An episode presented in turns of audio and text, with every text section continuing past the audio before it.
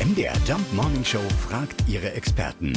Fakt oder Fake? Ja, eine neue Untersuchung soll ergeben haben, unser Auto zeigt, welchen IQ wir haben. Unser Psychologe Dr. Dirk Baumeier aus Leipzig hat sich das genauer angeguckt. Und äh, da fragen wir mal, reicht ein Blick aufs Auto, um zu sehen, wie intelligent wir sind? Nein, so einfach ist es nicht, aber der Reihe nach.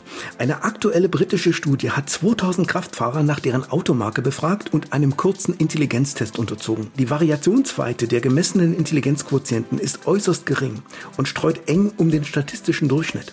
Man kann ja immer Dinge der Größe nach sortieren, aber solange die Werte sich untereinander nicht signifikant unterscheiden, liegt purer Zufall vor. Außerdem wurden in der Studie auch viele andere Variablen abgefragt, wie Autofarbe, Antriebsart und so weiter. Und je mehr Variablen im Spiel sind, desto wahrscheinlicher wird man irgendetwas finden.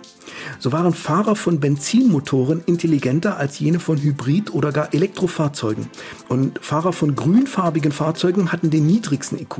Also, äh, kurzum, völliger Blödsinn. Äh, Wir können den IQ eines Fahrers nicht am Auto ablesen. Wie es mit anderen Dingen aussieht, haben wir jetzt vorsichtshalber nicht gefragt. Fakt oder Fake? Jeden Morgen in der MDR Jump Morning Show. Mit Sarah von Neuburg und Lars Christian Karde. Und jederzeit in der ARD Audiothek.